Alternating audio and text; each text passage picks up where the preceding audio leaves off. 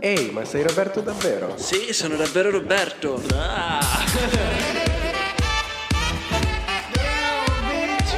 Le risposte comunque. Pazzesco.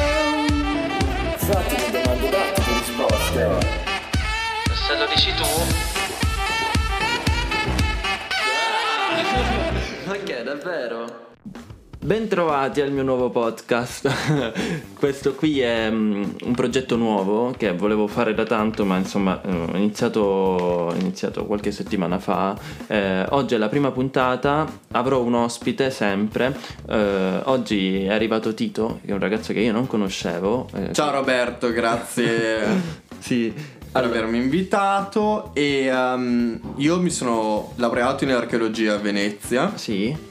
E ho studiato 5 anni alle superiori di psicologia e adesso sto facendo la specialistica alla Yulm di Milano in arte e mercato. Pazzesco, quindi in realtà tu hai iniziato con scienze umane, eh? Sì. Giusto? E poi però sei passato in architettura, praticamente in archeologia, scusami, un lapsus. Un lapsus ci sta. Vabbè, comunque in fondo l'argomento di cui parleremo oggi è una cosa che che un po' riguarda un po' tutti, ed è un po' il rapporto che c'è fra i social network e i sentimenti. Ho deciso di affrontarlo dividendo un po' i social network e i sentimenti all'interno della coppia, i social network e i sentimenti fra single, o perlomeno quando ancora non si è avuto la fortuna o sfortuna di stare con qualcuno. Per quello che riguarda i sentimenti nelle coppie, secondo te come vengono vissuti oggi? Nel senso, creano dei problemi oppure no? Sono indifferenti? Favoriscono delle dinamiche di coppia positive? Nel senso, in base alla tua esperienza o magari quella delle tue amiche, dei tuoi amici, cosa pensi di potermi dire su questo? Ma allora, diciamo che in base alla mia esperienza non ho mai vissuto i social network, quando ero dentro una relazione, come qualcosa che potesse portarmi dell'ansia. Secondo me i social network sono uno strumento che può essere visto sia in maniera positiva che in maniera negativa. Personalmente non ho mai avuto ansia che il mio possibile partner potesse mettere like a qualcuno o commentare, diciamo, una storia o una foto. Secondo me dipende molto dall'uso che se ne fa. Cioè, io non mi sono mai preoccupato se il mio fidanzato mettesse più di un like a qualcuno, non ero, diciamo, stalker. Se qualcuno metteva più di un like al tuo fidanzato, ti dava fastidio il fatto che magari qualcuno apprezzasse determinati contenuti del tuo fidanzato? Ma in realtà no, nel senso che comunque io, anzi in realtà gioivo, perché comunque voleva dire che in qualche modo quello che postava il mio fidanzato era qualcosa che piaceva. Poi non ho mai avuto fidanzati che postassero chissà quale particolare contenuto, cioè più che altro i miei ex fidanzati postavano magari foto di paesaggi piuttosto che i viaggi che facevamo, qualche selfie ovviamente, però se ricevevano magari più di un like del dovuto io ne ero anche contento. Certo, poi se il like sfociava poi in un direct dove un'altra persona palesemente ci stava provando, allora lì si parla di un'altra cosa, però non è il like di per sé, il commento che mi mette ansia. Secondo me appunto è proprio le intenzioni che si hanno, cioè la malizia in questo senso. Da qui mi nascono due domande spontanee. Allora, intanto è, secondo te qual è il limite di esposizione che secondo te è accettabile, potremmo dire, anche se forse non è la parola più giusta, nel senso quello che magari non vai ad intaccare la sensibilità del partner? Nel senso, tu mi hai detto che i tuoi ex ragazzi pubblicavano magari paesaggi o selfie, ma non andavano a, diciamo, cercare di conquistare attraverso l'esposizione del corpo piuttosto che di altri contenuti che potessero creare gelosia, perché ora, parlandoci chiaro, la gelosia comunque è qualcosa che esiste, giusto o sbagliato che sia. Ci siamo cresciuti in una società che ha visto l'amore e la gelosia molto legate, magari stiamo cercando di uscirne fuori, no? Da questa visione, però ci siamo cresciuti. Ora, secondo te il limite esiste, c'è? E forse anche personalmente tu hai un limite per cui magari qualcosa ti darebbe fastidio, determinati contenuti ti darebbero fastidio? E forse ti direi anche a prescindere da un po' da quello che è giusto, cioè ti direi di darmi la risposta proprio sinceramente a prescindere da quello che pensi. E forse non dovrei, ecco, forse non dovrei però sì, esiste questo forse non dovrei però sì, sono geloso se pubblica una foto in mutande. Sì. Sì, sei geloso. Sì, ovviamente. E cos'è che scatena la gelosia? Perché poi lì arriva, no? La cosa che scatena la gelosia. Ma perché ovviamente comunque c'è un po' quel senso di il tuo corpo in qualche modo mi appartiene. So che è un pensiero sbagliatissimo. Beh, purtroppo, sì, infatti penso che adesso tipo ci uccideranno quando diremo no, in realtà purtroppo forse anche se sappiamo che è sbagliato, se sappiamo che non c'è un po' ancora un po' di possessività nelle relazioni, esiste, è un po' inconscia anche. Però allo stesso tempo non direi mai ad un mio ipotetico fidanzato non postare una certa foto, cioè nel senso io non mi sentirei così egoista da limitare la libertà di qualcun altro, soprattutto di una persona a me cara. Dipende sempre appunto dal fine, rilacciandomi a quello che dicevo prima, perché se tu vuoi postare una tua foto perché sei al mare e quindi giustamente sei in costume, io non è che mi arrabbio, non è che ti dico non postarla perché sei in costume, ma perché capisco il contesto. Allo stesso tempo è ovvio che se magari il mio fidanzato comincia a postare foto, diciamo, un po' fuorvianti o che comunque capisco che il fine è di farsi scrivere, allora lì c'è un altro tipo di problema. Ricollegandoci al tema gelosia, possiamo anche pensare un'altra cosa, che in un modo o nell'altro i social hanno forse aumentato le possibilità di tradire. Questa qui è una cosa che è venuta fuori attraverso i messaggi che sono arrivati, che mi hanno mandato quando ho chiesto aiuto, dicendo ma voi cosa ne pensate di questa cosa? Ora mi hanno detto, secondo me i social rendono l'amore eterno più impossibile, mettono ansia, mettono insicurezza e possono far tradire più facilmente. Ecco, secondo te effettivamente è così? Cioè nel senso, è più facile tradire oggi che ci sono i social? Allora, diciamo che c'è più carne al fuoco sicuramente, a me piace definirlo così. E quindi diciamo che effettivamente è più facile rispetto a prima. Cioè adesso tu con Instagram, prima un po' con Facebook, adesso Facebook è un po' decaduto, però diciamo Facebook, Instagram, siamo tutti molto siamo tutti in contatto con gli altri, cioè tu apri Instagram e sei inondato da foto, profili e secondo me una persona che non è abbastanza forte da andare oltre all'estetica di ciò che vede potrebbe cadere, potrebbe appunto potrebbe cadere in tentazione. Ma il punto è che penso che bisogna rivedere un po' la dinamica del tradimento oggi, no? Nel senso forse la dinamica proprio della coppia, sai quanto stanno cambiando, no? Comunque determinate cose che prima erano dati di fatto, erano visti come dei momenti, delle situazioni assolute. La coppia è chiusa, la coppia è anche con dei ruoli molto gerarchici. Adesso tutto questo sta cambiando, quindi in realtà ti dico, io penso che tutto questo grande cambiamento in realtà arriverà porterà in un punto che ancora non abbiamo bene idea, non abbiamo bene in mente, ma credo che aumenterà molto di più la libertà di coppia. Io spero che diminuirà un po' la gelosia, diminuirà un po' la possessività di cui parleremo, e questo possa portare anche a rivedere il tradimento, perché poi il tradimento, bisogna capire se è fisico, se è sentimentale, se è anche solamente platonico in un modo o nell'altro. Serve un po' il tradimento che serve a farti sentire più sicuro di te. Parlare con una persona, fare sexting ad esempio, è una cosa nuova, è un tradimento nuovo, non esisteva fino a 15 anni fa. Quanto è tradimento? Bah, secondo me allo stesso modo di un tradimento fisico, nel senso che comunque È un tradimento più facile. È molto più facile. È strano proprio questo, cioè che è più facile tradire proprio perché in realtà non solo materialmente, cioè sono nate nuove forme di tradimento. Ti crea meno ansia tradire con il sexting, credo, capito? Allora diciamo che sono appunto, come dicevi tu prima, nate nuove forme di tradimento. Paradossalmente 30-40 anni fa si tradiva comunque, però lo si scopriva un po' meno, no? No, in qualche modo. Adesso invece è tutto tracciato, cioè per quanto uno possa cancellare le conversazioni è semplice scoprire un tradimento.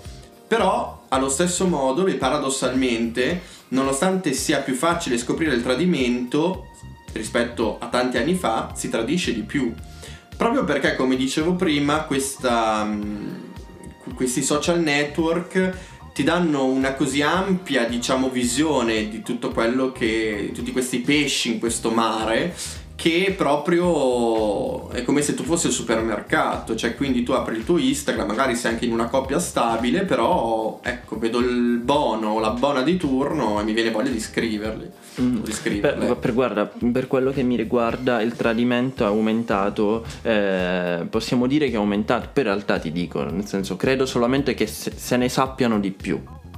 C'è un altro tema, nel senso, che poi è proprio attualità pura, no? E sono tutte quelle coppie che sono nate sui social network e che magari si sono viste, si sono innamorate solo messaggiando, e poi si sono viste dopo 1, 2, 3 mesi, soprattutto ovviamente in questo periodo di quarantena forzata. Ecco, vengono chiamate coppie Covid. Tra l'altro è un argomento che hai portato tu qua, cioè tu mi hai parlato e mi hai detto secondo me potremmo parlare di questo. Dimmi tu un attimo, cosa pensi di tutta questa situazione che effettivamente è diciamo, stranissima, quasi impensabile fino a poco tempo fa? Ma allora, secondo me, a parte questa emergenza sanitaria, i social network sono uno strumento per rimanere vicini e rimanere in contatto. Io mi ricordo quando era nato Skype, che appunto era un modo molto semplice per rimanere in contatto con i familiari, quando magari tu vivevi all'estero, eri in Erasmus, e quindi Skype ti permetteva di vederti con i propri familiari anche a migliaia di chilometri di distanza. E allo stesso tempo i social network, che comunque sono uno strumento in cui in determinati contesti aiutano a rimanere vicini. E mai come in questo momento di pandemia, effettivamente i social network hanno dato una mano a quelle coppie che erano già formate prima dell'arrivo del Covid e che si sono trovati a doversi separare in maniera forzata. Allo stesso tempo però invece ci sono state proprio delle coppie, come dicevi tu Roberto, che sono nate durante questa emergenza, e a me piace definirle un po' coppie Covid. E sono coppie che secondo me alcune sono nate un po' per esigenza, cioè il fatto che comunque ci si sentisse soli, e quindi il parlare con qualcuno su Instagram ci faceva sentire un po' meno abbandonati a noi stessi. E quindi ci si domanda un po' se queste coppie, finite un po' poi l'emergenza sanitaria, dureranno effettivamente. Mentre tante invece sono nate e durante il Covid effettivamente riescono, diciamo, sono create proprio delle dinamiche in cui quasi di normalità proprio, cioè.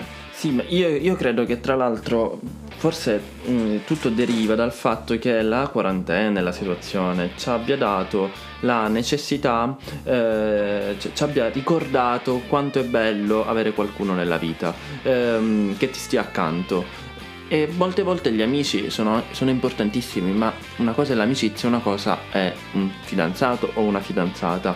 Quindi quel clima di totale isolamento abbia un po' riportato dei valori più romantici sotto certi aspetti, o perlomeno secondo me, personalmente io ho apprezzato molto l'idea di poter avere qualcuno nella vita durante la quarantena, perché tante discoteche sono chiuse, non esci con gli amici, sai, avere qualcuno che ti sta dietro, ti sta in chiamata 2-3 ore, ti fa comunque piacere, cioè proprio il momento giusto quello a livello emozionale per poter vivere una relazione, poterti concentrare, perché molte volte siamo un po' distratti dal caos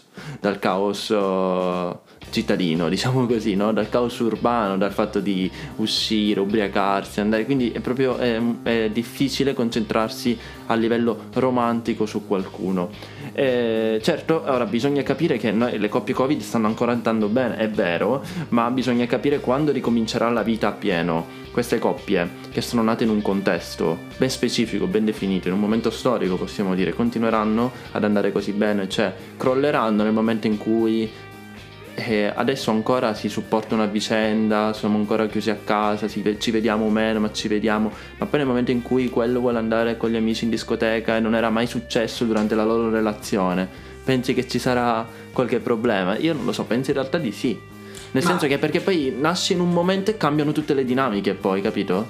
Certo, bisognerà vedere, nel senso che comunque se la coppia si è ben formata, nonostante il periodo un po', diciamo, sfavorevole, se ci sono, diciamo, delle dinamiche che funzionano, perché no? Sì, no, beh, io ho questa visione che quando qualcosa nasce con un equilibrio, nel momento in cui questo equilibrio cambia, per esempio per un trasferimento, e quindi si deve passare da una relazione normale a una relazione a distanza, è molto difficile poter ritrovare un nuovo equilibrio, no? Cioè proprio è rincontrarsi come se si fosse due persone nuove certe volte, quindi ho un po' di paura di come la normalità vera, cioè quella che avevamo 3 anni fa, possa influire sulle relazioni che sono nate in quest'ultimo anno, e vedremo, non lo so, vedremo.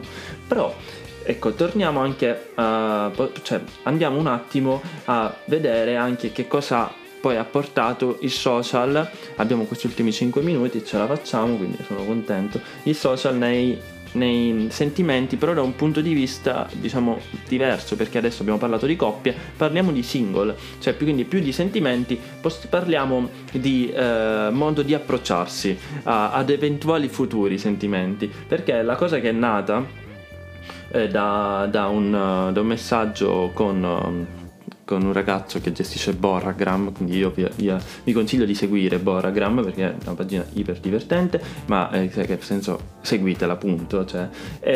Mi diceva, secondo me adesso, cioè secondo lui adesso, è molto più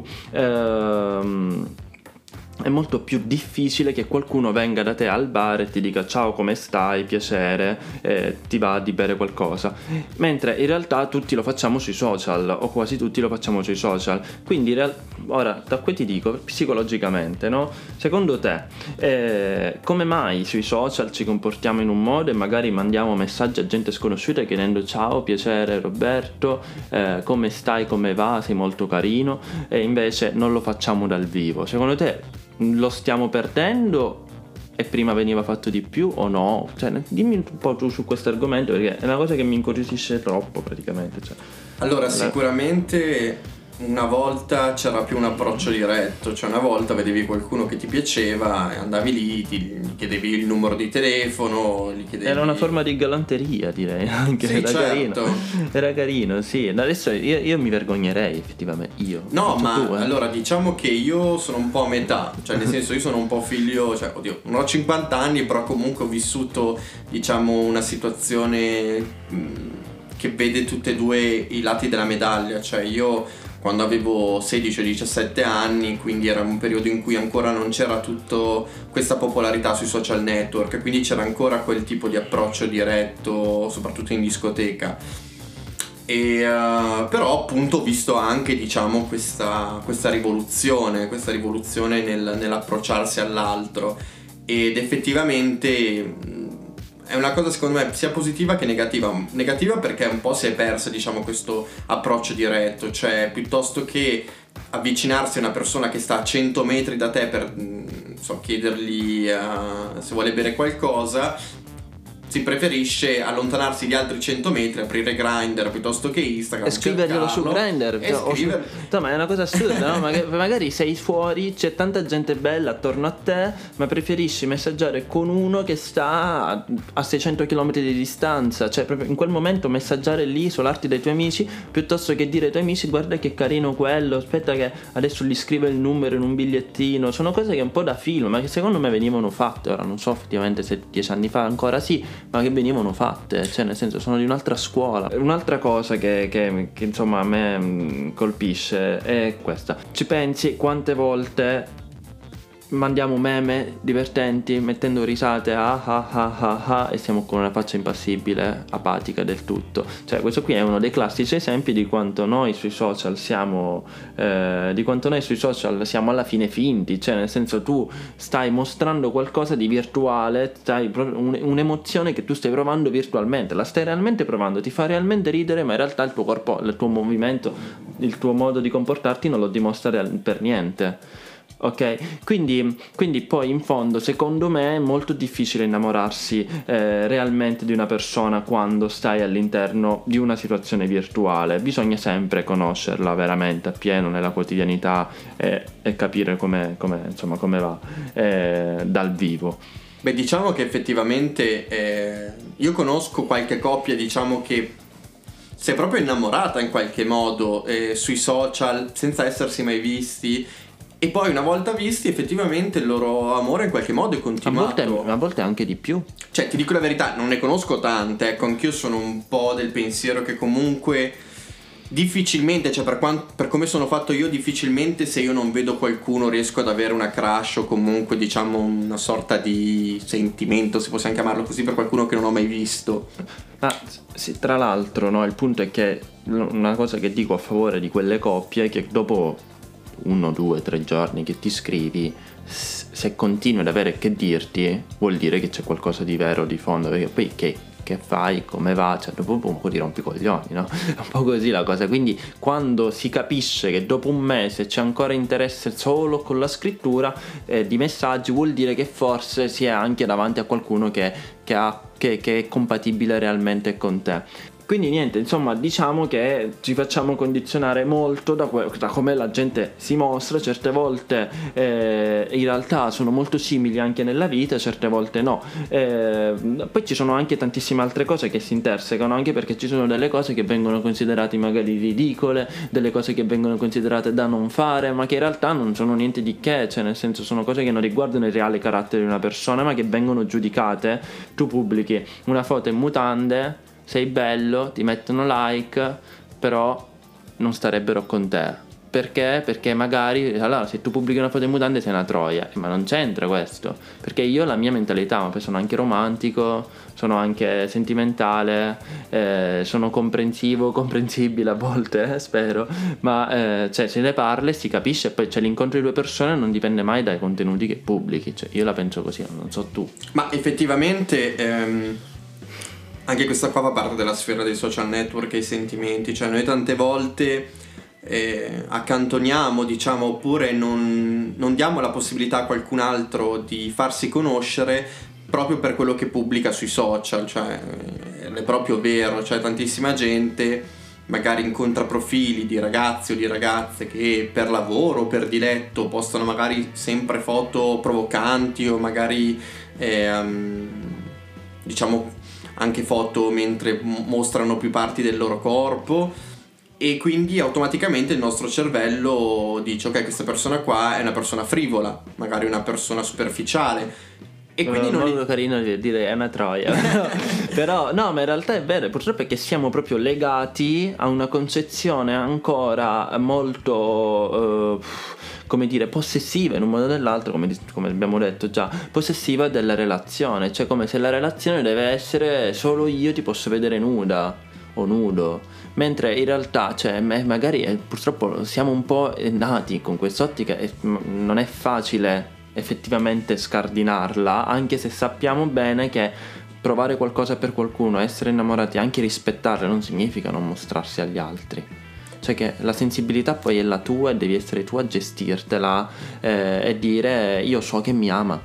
Ma no, ma più che altro è che proprio cioè tante volte appunto quello che si mostra sui social non è lo specchio della realtà, ma se prima ne abbiamo parlato in maniera quasi negativa, io qua lo dico con cioè un accento un po' positivo, cioè nel senso che magari uno mostra diciamo delle parti di sé su Instagram che potrebbero far pensare che sia una persona appunto come dicevo prima frivola, oppure una persona che non è romantica eccetera, e invece in realtà il social è solamente quello che si vuole mostrare, ma in realtà non si è. Cioè, io penso che tante persone che magari sui social sembrano pornoattori o pornoattrici, poi in realtà sono persone fedelissime, ma al di fuori, diciamo, magari non scopano neanche. Esatto, cioè, nel senso, quindi poi, cioè, voglio dire, non ci si può fermare a guardare quello che appare su Instagram o su Facebook o eccetera. Cioè, bisogna dare la possibilità di conoscere, di conoscerla, senza guardare quello che pubblica, cioè, senza vedere che filtri usa, senza vedere se c'ha il feed ordinato, se c'ha perché questo crea anche un sacco di ansia nell'uso dei social, perché tu sai bene che verrai giudicato. Esatto. E verrai giudicato anche da qualcuno che potenzialmente potrebbe piacerti, quindi tu magari prima di dare Instagram a qualcuno che ti piace ci pensi due volte, modifichi qualcosa al tuo profilo, elimini le foto in cui sei in mutande, non sai quello che cavolo penserà e vuoi sembrare perfetto. Questo è un errore di chi vuole sembrare perfetto, ma anche di un po' tutti che vediamo quello come se fosse una sorta di carta d'identità della persona. La carta d'identità è ben altro in una persona, non può essere sicuro il profilo Instagram.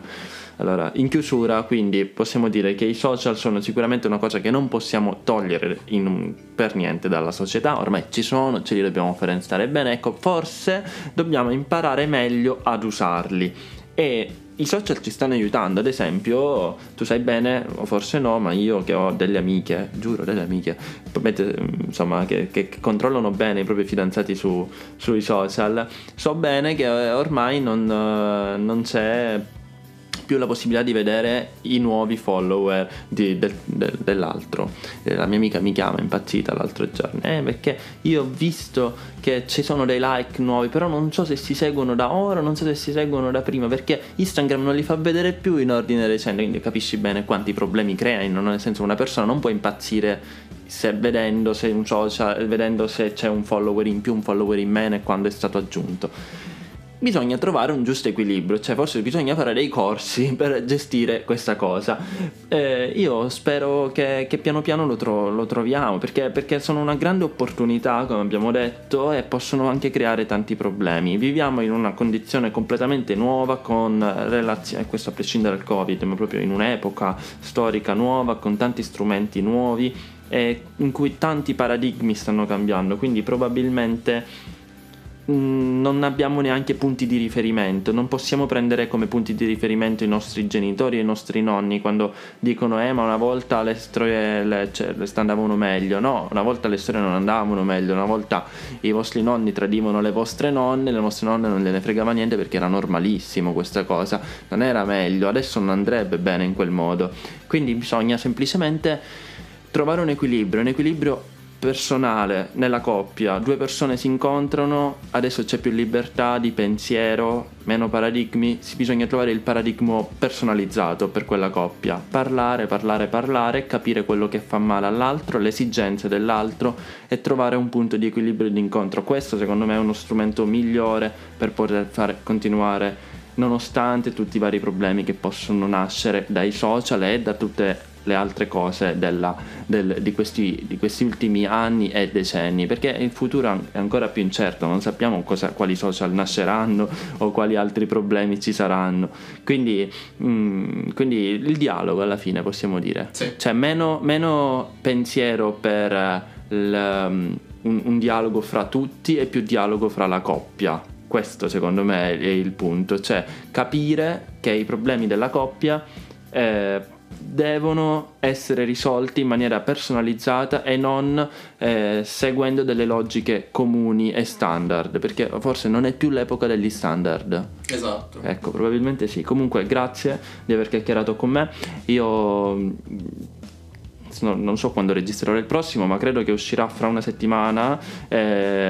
Sono contento di aver fatto questo primo podcast, adesso capirò come andrà, spero bene. Vi saluto e un bacio. Mua. Ehi, ma sei Roberto davvero? Sì, sono davvero Roberto. Le